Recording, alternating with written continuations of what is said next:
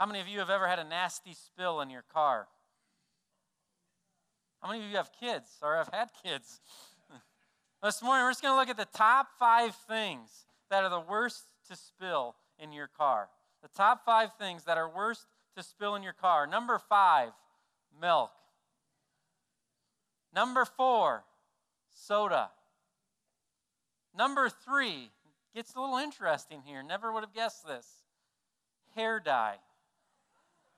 I was thinking when I saw this was, well, who's putting dye in their hair while they're driving? Don't know, but I guess it's pretty nasty. Number two, vomit. Keep that image in your mind the rest of the sermon. Number one, worst thing to spill in your car decomposed fish. I'm not sure what you're even hauling decomposed fish for in your car, but can you imagine the smell? Well, this morning we're going to take some time and we're going to reflect on why spilling decomposed fish in your car is a bad idea and what to do about it. In all seriousness, this morning we're not going to be talking about decomposed fish or the worst thing to spill, spill in our car. We're going to be talking about much bigger spills or mistakes in our lives.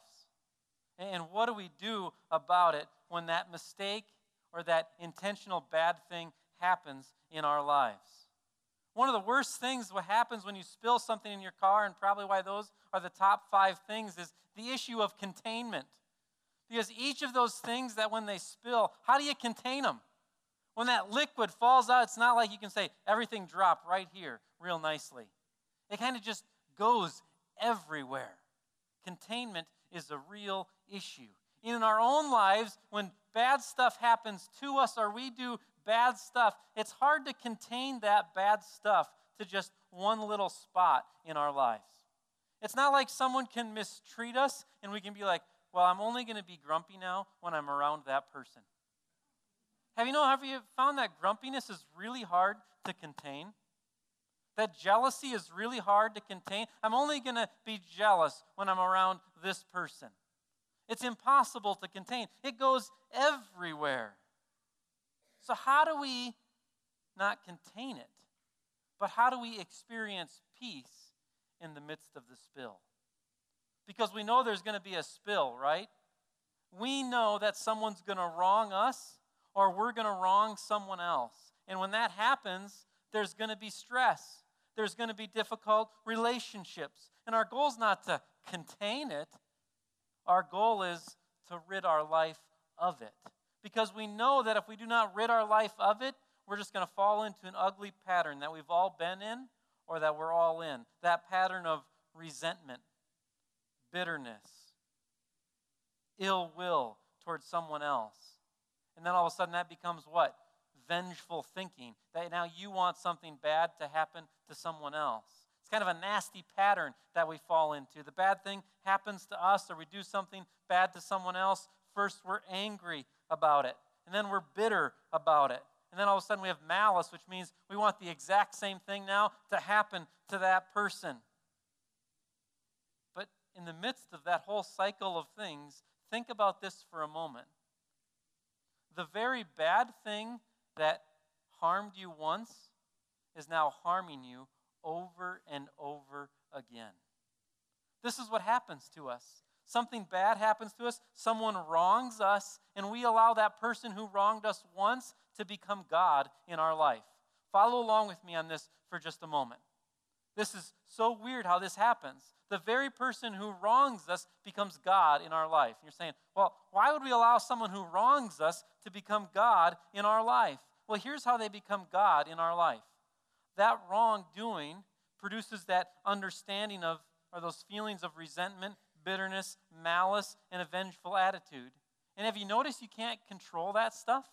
It just kind of goes and it rears its ugly head whenever it wants.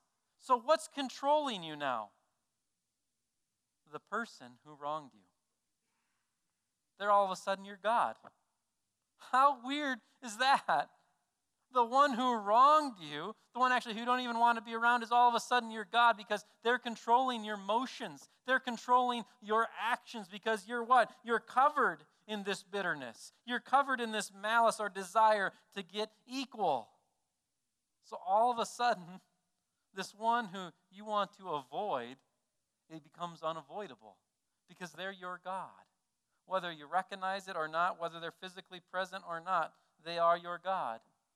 Simply put, Satan has you and I right where he wants us when that happens. He's got us right where he wants us. Why? Because now our focus is, is taken off of loving others, and our focus is where? All on self, feeling sorry for self, or all on anger towards the individual who hurt us. Perfect spot for Satan to leave us and just let us dwell right there. It just, anger and malice, it doesn't just contain itself to one little spot. How many of you have ever worked with sheetrock at home? Have you noticed that sheetrock dust doesn't just contain itself in a nice little pile? A couple of years ago, and the project's still kind of ongoing at our house, we were remodeling our, our kitchen, and, and we've got the old plaster walls in our kitchen, and so we had hired cheap labor and kind of get what you hire. And uh, so they're knocking out walls, and dust is just going everywhere. And you even set up a fan, you open the windows, you hope you're blowing it out. And I found dust in the weirdest place in my daughter's savings jar. Okay, now this savings jar, a coin jar, is down the hallway at the end of the hall, and there's a lid on it with only a little small thing that you can stick a coin in. How in the world did plaster dust or sheetrock dust get in that jar? The stuff goes everywhere. Have you ever noticed that, though, about anger and malice in our life? It's impossible to contain. It will go anywhere and everywhere. It will begin to in, in affect any and every relationship. It's uncontrollable. And that's why God is so concerned about saying, hey, you can't be drowning in bitterness because you know what's going to happen? You're going to drown everybody around you in bitterness. So, how do we then enter into a different lifestyle, a different response, where when we're wronged, it doesn't control us, but rather we can still have peace in the midst of it? But what do we do? Or another way of maybe asking it is, how will we respond when the spill comes? Because you know the spill is coming, right? You know that at some point someone is going to mistreat you. You know at some point someone is going to say something inappropriate to you or about you. It's going to happen. It's a guarantee. It might even happen today. It may have happened yesterday. Someone's going to do something to you. So, so what do we do? Well, Peter is talking with Jesus in the Bible passage that we read this morning, and he has this little conversation with Jesus, basically saying to him, Hey, how often do I have to forgive someone when they sin against me? And he even throws out to him, he says, seven times? Now you might be thinking, well, seven, I mean, he's kind of starting small. Actually, Peter is going above and beyond. See, the Jewish leaders of that time would have taught that there was three times that you were to extend forgiveness. So what does Peter do? He's like, you know, I'm going to go above and beyond. It's kind of like, geez, do I have to forgive him even seven times? Seven can be seen as a numerical number times three, but more than that, it can also be seen as a symbol because seven is, is perfection. So uh, we don't know exactly what Peter's meaning, just tons of times or literally seven. But then Jesus responds by saying, Well, I do not say to you seven times, but 77 times. Very much meaning here, pointing, Jesus not speaking literally, but pointing again to this idea of seven standing for perfection and 77 times. Some of your versions might say 70 times 7. Again, is what? Whatever it takes. You do what for whatever it takes? You have to forgive when someone sins against you.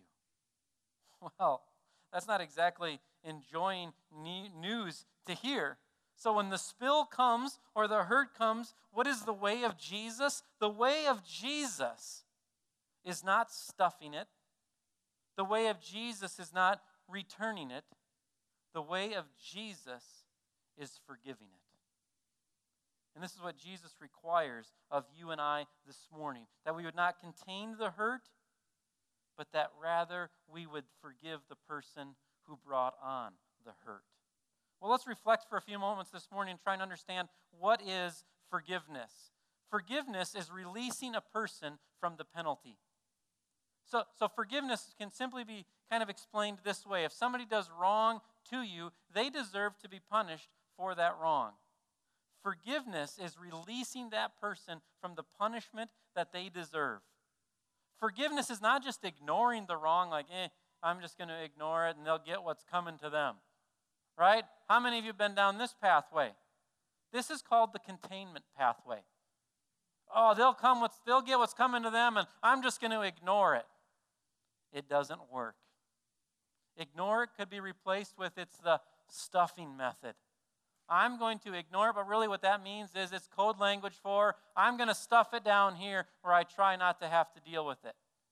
Have you ever noticed that stuff that you hide in the junk drawer, you have to clean out at some point?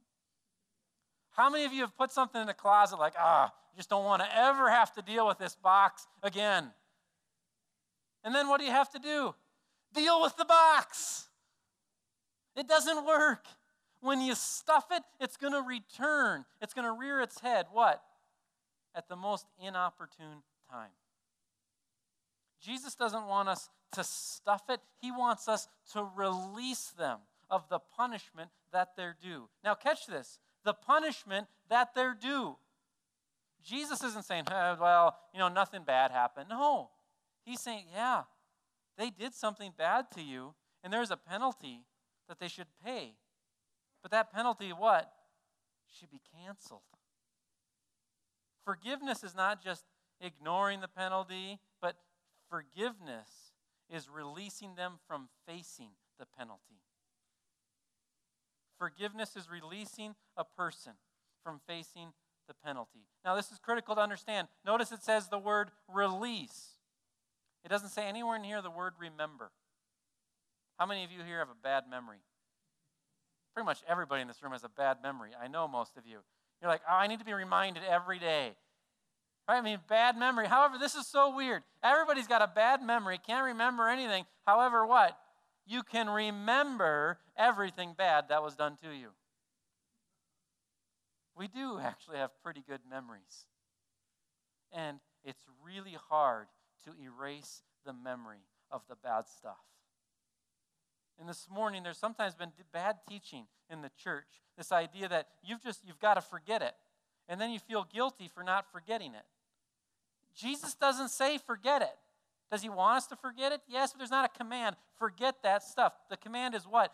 Forgive that stuff. It's completely different.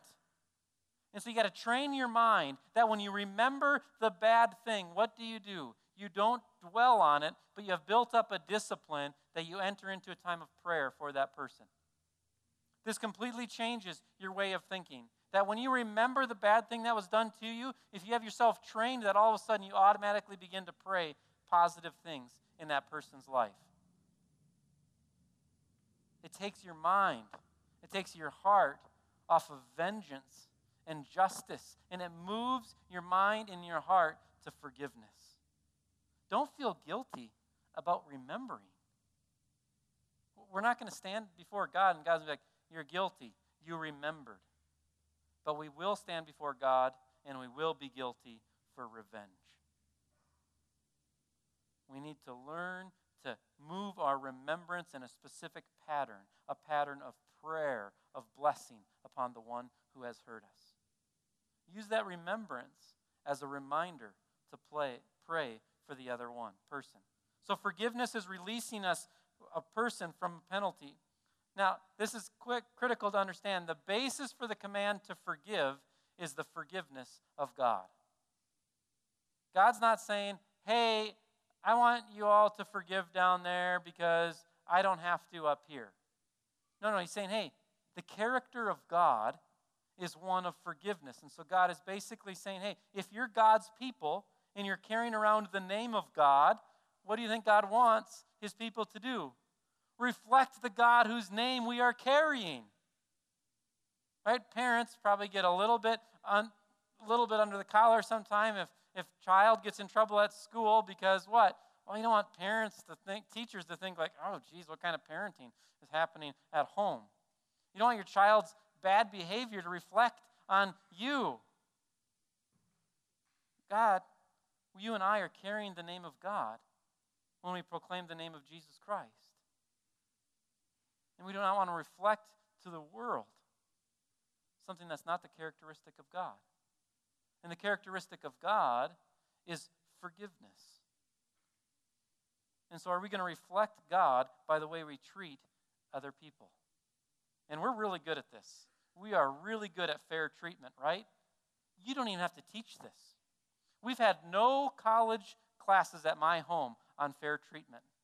But do you know what? I think all the kids get an A in fair treatment, an A in fair treatment. The other day, getting a pickle out of the out of the refrigerator late at night, the, our young boy gets to stay up late with me. Our daughter, who's actually this is going to show how bad a parent I am. Our daughter, who's older than the boy, has to go to bed before the boy. You get that? So anyhow, she's got to go to bed at 8 o'clock, whatever, 7.45. The boy just stays up until I go to bed. Don't judge my parenting. It's just the way it works. And so anyhow, right, I'm like, she's getting ready for bed. Son's going to be staying up with me. I'm having something. Why can't he have something? So you go to the pickle jar. He wants a pickle. Sure, have a pickle. I don't want to argue right now about pickle. You can have a pickle, but he gets a pickle. Who else wants a pickle? Ah, older sister who's going to bed and has already had her teeth brushed but he's getting a pickle. Uh, you, you have to train her. You have to train her and say, hey, be on the lookout for fairness. Recognizes it and speaks right into it. Your kids, my kids, are the first to recognize inconsistency. When we're fair to one, not fair to the other. What God is concerned about in our treatment of others is consistency that you and I are consistently reflecting the character of God. He's not concerned about if you're consistent with everyone around you. The question is, are you consistent with the character of God? Because do you know who's representing God here? Not me alone up here. It's everyone out here who calls on the name of Jesus Christ. Do you know who's representing God tomorrow at US Bank? It's not the Bible. The Bible's sitting at home on the nightstand. The one representing God at U.S. Bank tomorrow is the employee at U.S. Bank who calls on the name of Christ. And God is concerned that that employee is consistent with the character of God. And so, will we dispense forgiveness like God has dispensed forgiveness to us?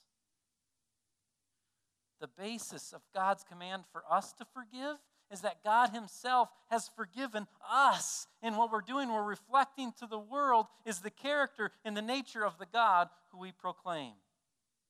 Very simply, this you can only pass on what you've received. Right? Does everybody agree with me on that this morning? You can only leave in your will what you've received. You can write everything in there that you want, but if you don't have it, it doesn't matter, right?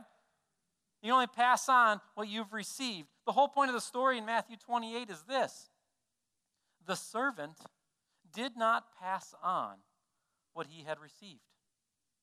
In Matthew 18, one servant owns, owes a ton of money, and this number that Jesus uses in this story is just absurd 10,000 talents. And, and estimates are anywhere, they're all over the map, so I'm going to take the low estimate.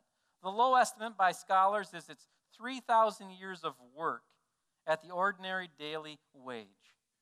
And so the servant owes the master 3,000 years of work, of wages.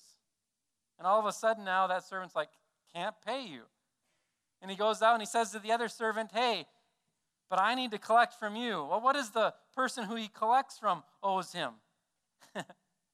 he owes a minimal, like three days of labor. Three days of labor of wages versus 3,000 years of wages. And what does the servant do? He says to the one who owes him three days of wages, Sorry, buddy, you're going to have to go to jail. You owe me. So he treats a servant who owes him three days that way.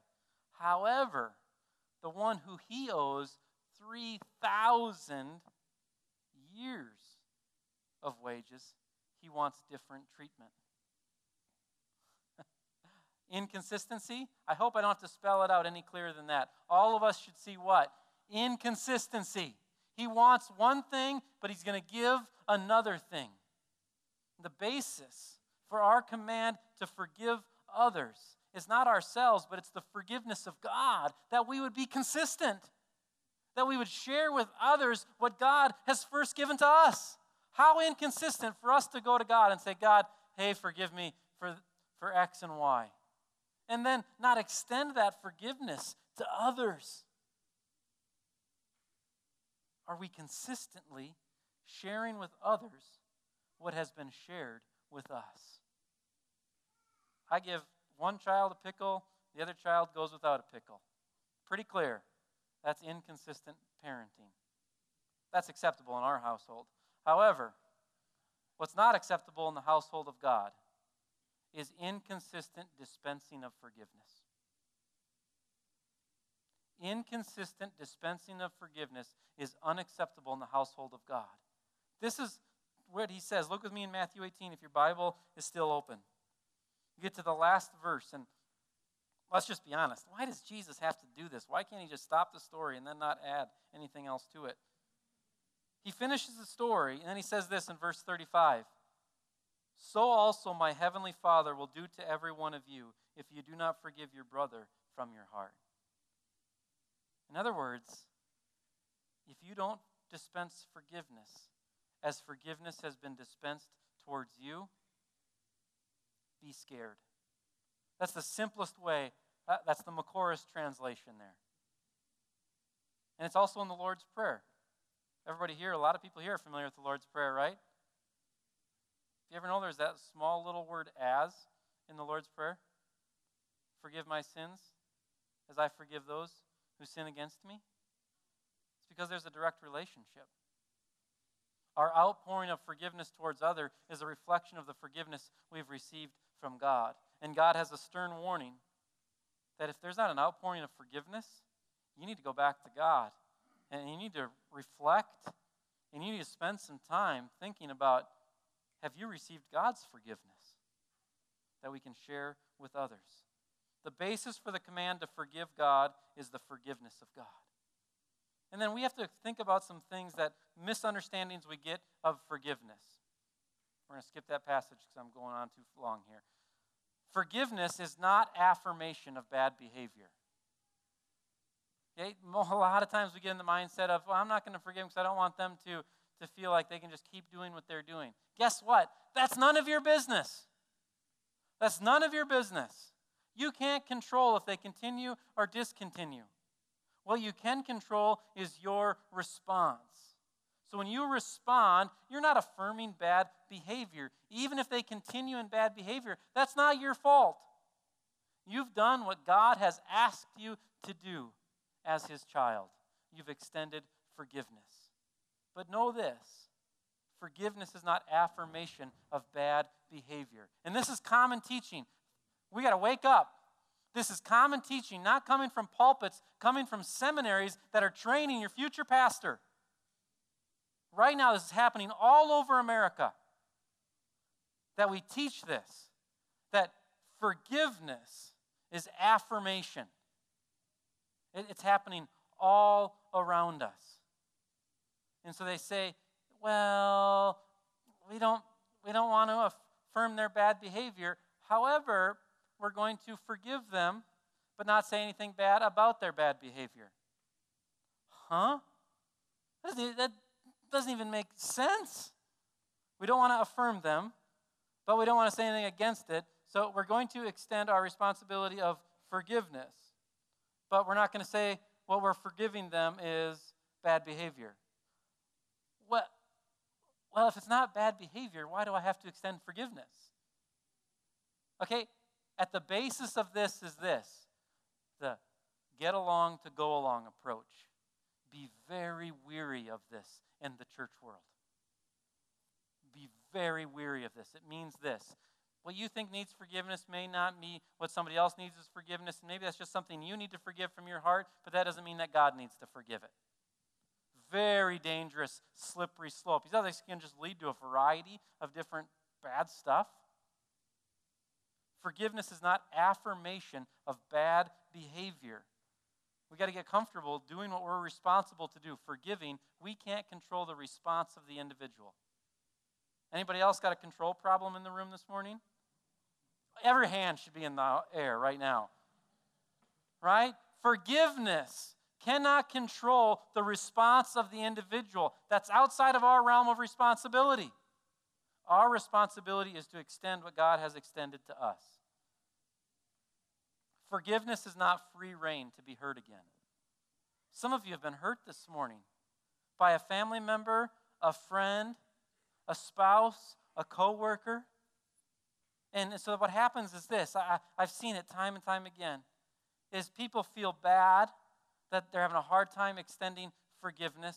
They extend forgiveness and they feel this responsibility to stay right there because they think if they're not staying right there, they're not truly extending forgiveness.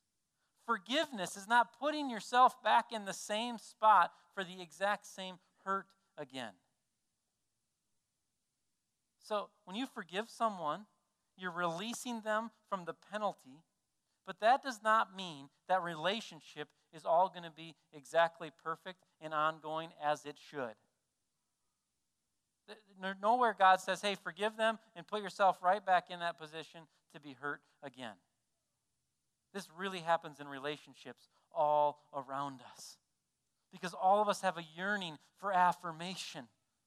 And so what happens is this someone hurts us, we want to extend that forgiveness, and then we stay in that relationship because what? We need the affirmation.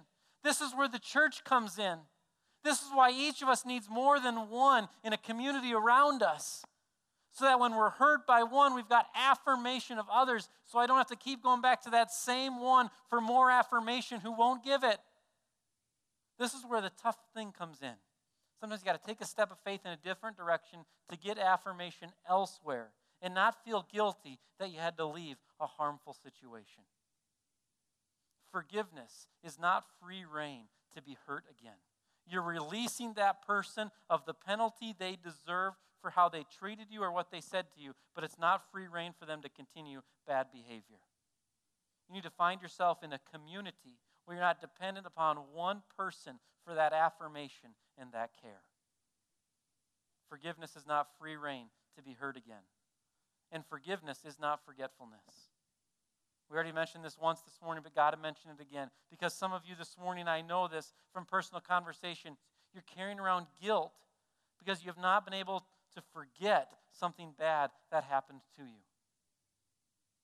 God does not command that you forget, He commands that you forgive. And so this morning, we need to wipe away that guilt if we cannot forget. And we need to do some practical things to deal with that remembrance and that forgetting, but that forgetting should not be driving us into a position of guilt. Forgiveness is not forgetfulness. You and I are different than God. The Bible says that when God forgives us, he, he tosses it as far as the east is from the west. Remember that God is infinite. I got bad news for you this morning. You're finite. Every one of you. I mean, I know I've got the perfect body, but even this perfect body is going to crumble at some point. We're finite creatures, which means it is sometimes impossible to forget. But just because we cannot forget does not give us the freedom or the right to act upon what we remember. And so this morning, we've got to train ourselves that when we remember, we remember God's grace at the exact same time and his forgiveness. God has extended forgiveness to you and I. He wants you and I to extend forgiveness to others. So, what does this mean in our day to day life? Let's break this down. Let's get really practical. So, we're going to do our practical application today. Number one, if I want to live this out, what do I need to do? Number one, I need to pray for good things for the person who hurt you. This, is, this isn't just some little, oh boy, we got some positive preacher up there that's throwing out some cute little techniques. No, no, no, no. This is Jesus right here. This is what Jesus wants. This is the business that Jesus is in. This isn't just a nice little technique to help you out mentally and emotionally. This is about bringing spiritual health not just to you, but others. And so, someone harms you, we've got to train ourselves that our first response is this I'm praying for good things for that person. God, this sounds how off, how weird this sounds. God bless them right now. God, bring somebody into their life that would be an encouragement and a lover. So, so pray good things for the people who are persecuting you. P, pray. Number two, acknowledge the hurt. So many of us, this is, we're horrible at this. Acknowledge the hurt, don't stuff the hurt. Acknowledge the hurt, don't stuff the hurt. Let's say that together. Acknowledge the hurt, don't stuff the hurt. This, I think this is one of the number one problems in the Midwest. Right? Oh, I'm good. Good. How are you today? Fine. Great. Great. We've stuffed everything. This is what we do. God doesn't ask us to stuff it. He asks us to acknowledge it and receive the help of the people of God around us. And so you've been hurt by someone. You need to acknowledge that hurt to someone. You need to describe what that hurt is doing. You might be saying, oh, you're getting all touchy feely now and counselor ish. Not, not at all. Just dealing with basic human nature. That we need to express what's in here so what's in here does not control what gets expressed. Does that make sense? I need to express what's in here so what's in here does not control what gets expressed. Because if I do not express it, what's in here begins to control not only what gets expressed to the person who hurt me, but everybody else around me. Do you have a safe place to express, acknowledge the hurt? Right? Free advertisement, community groups. We don't just do community groups like, I don't need something to do this week. Because God commands his people to be in relationship together, to be in such relationship that you can acknowledge hurt to one another. First thing we need to do is we need to pray for the person, we need to acknowledge the hurt, and then the third thing we need to do is we need to saturate ourselves in the gospel. The gospel is very simply this the good news that Jesus Christ took your punishment on the cross. You can simplify it down to that. The good news that Jesus Christ took your punishment on the cross. Did you catch that? Your punishment. You deserve punishment. But Jesus took that punishment. So, reflecting, saturating on the gospel, what it does is this it moves me into a position to remember that I myself have also wronged others, that I myself have wronged God.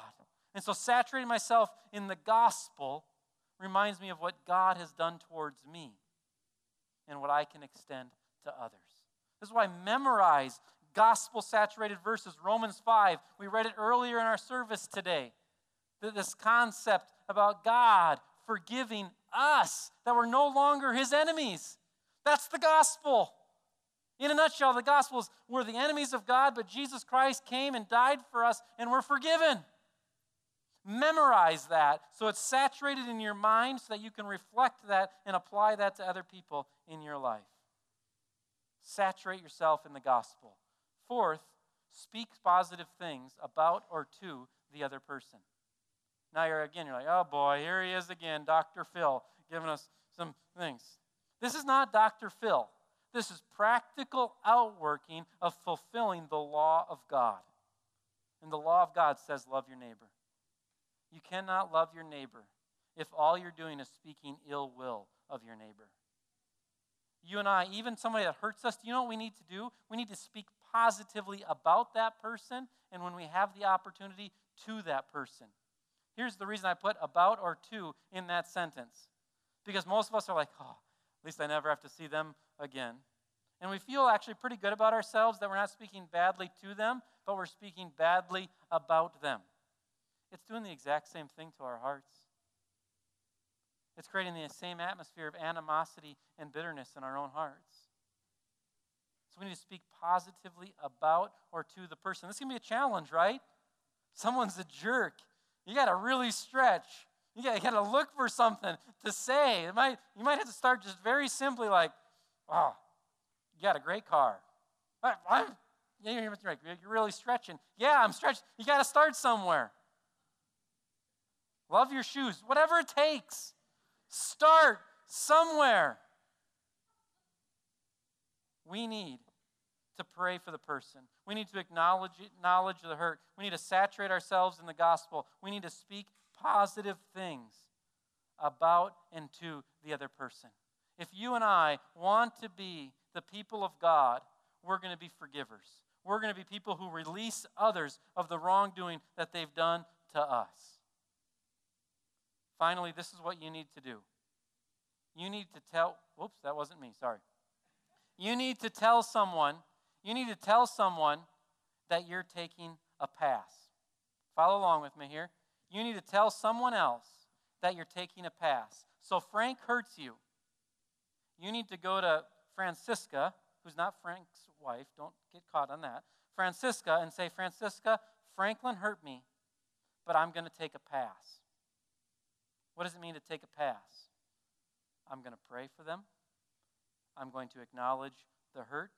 I'm going to saturate myself with the gospel, and I'm going to speak positively about the other person. I need to say that to somebody else. So that what? It's not just here, but I have someone to walk alongside of me and with me through it. Very simply, you can summarize this sermon in three words pass it on. Pass it on. What are you passing on? You're passing on the forgiveness that God has extended to you through his Son, Jesus Christ. And now he wants you and I to pass that on to the people around us. What is the forgiveness that God has extended to you and I? The forgiveness that God has extended to you and I is very simply this that you and I deserve the wrath of God, but instead we received the very best of God. We deserved the wrath of God, but we have received the very best of God. Here what I mean, here's what I mean the very best of God. Catch this. You've already received a portion of the best of God. You've received His Son, Jesus Christ. He's already given Him on our behalf to die on the cross in our place for what we deserved. And the next piece then is we receive the best of God because now we get the presence of God through the person of Jesus Christ. And so today, will you release the wrath? And will you pass on to others what has been first given to you? Forgiveness. What's been given to you is that God has set aside his wrath and he's given you eternal peace in his presence through the death of his son, Jesus Christ.